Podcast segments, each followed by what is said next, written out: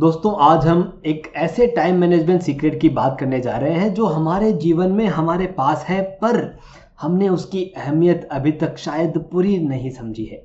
अगर आप उनमें से हैं जो गोल्स बनाते हैं, प्लान बनाते हैं लेकिन उन प्लान्स पर नहीं चल पाते हैं, तो ये पॉडकास्ट आपके लिए है। नमस्ते और स्वागत है आपका manage time with Akhil podcast में। यहाँ आप अखिल यानी मेरे साथ एक सफर पर जाने वाले हैं जिससे अपने टाइम को और बेहतरीन तरीके से मैनेज कर पाएंगे। तो तैयार हो जाइए, हर बुधवार और शनिवार को एक नया कदम बढ़ाते हुए अपने सफलता की तरफ आगे बढ़ेंगे।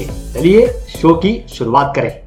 नमस्ते दोस्तों, मैं आपका time management life coach Akhil Baheti, और जब भी हम बात करते हैं टाइम मैनेजमेंट की तब वहाँ पर गोल सेटिंग और उस पर काम करना एक दूसरे से कंधा मिलाकर चलने जैसा है। लेकिन आपने देखा होगा कि जब भी हमने कोई गोल या हमारे इरादे बनाए हैं तब ऐसा कुछ हमारे जीवन में हो गया जिससे हमारा सोचा हुआ सारा टाइम मैनेजमेंट बदल जाता है। चलिए इस विषय को थोड़ा गहराई से समझते हैं। एक बार एक व्यापारी जंगल से गुजर रहा था।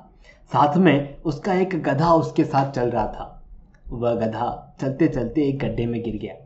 व्यापारी ने बहुत देर तक मेहनत की गधे को बाहर निकालने की, क्योंकि उसे जल्दी से दूसरे शहर पहुंचना था।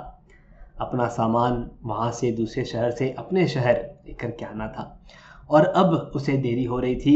उसके सोचे हुए प्लान काम नहीं कर रहे थे।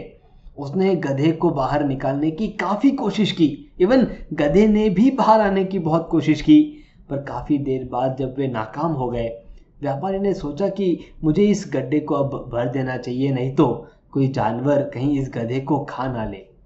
उसने देखा आसपास में एक मिट्टी का ढेर था। वहाँ से गधे के ऊपर ला करके वो मिट्टी को डाल रहे थे।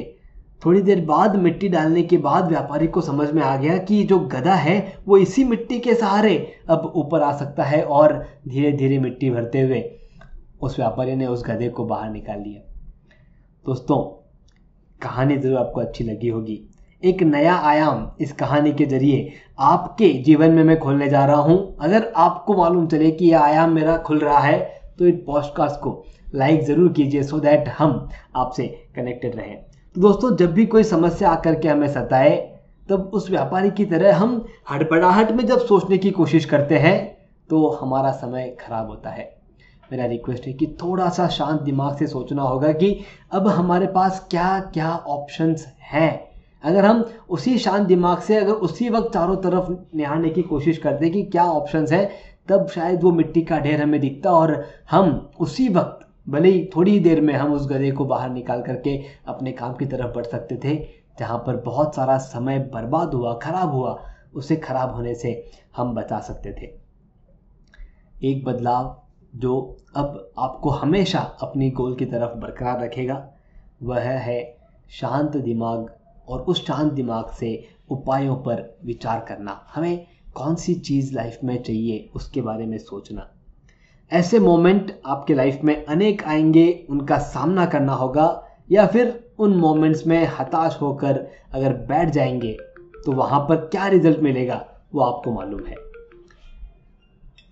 आप ऐसे मोमेंट्स में क्या करेंगे, कमेंट बॉक्स में लिखें।